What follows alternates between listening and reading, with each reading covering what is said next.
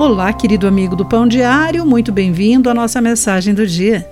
Hoje lerei o texto de Cindy Casper com o título Vagando.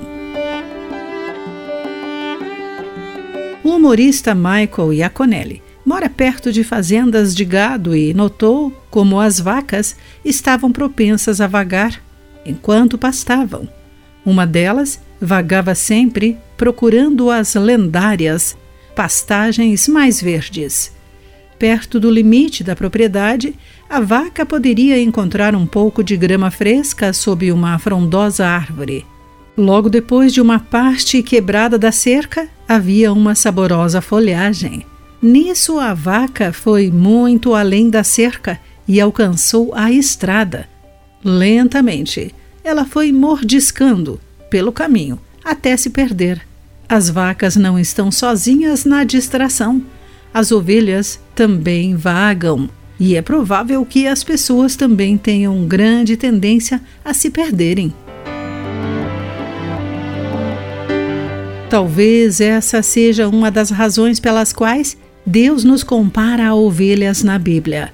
Pode ser fácil vaguear e mordiscar o nosso caminho por meio de compromissos imprudentes e decisões tolas, sem nunca perceber a que distância estamos da verdade?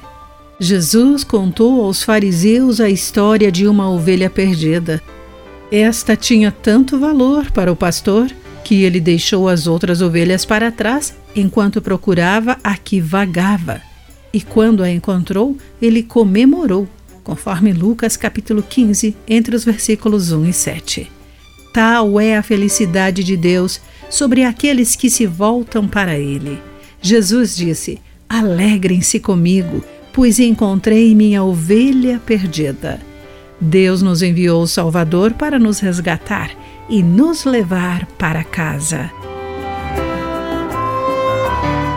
Querido amigo, você está seguindo na direção que agrada a Deus? Pense nisso. Aqui foi Clarice Fogaça com a mensagem do dia.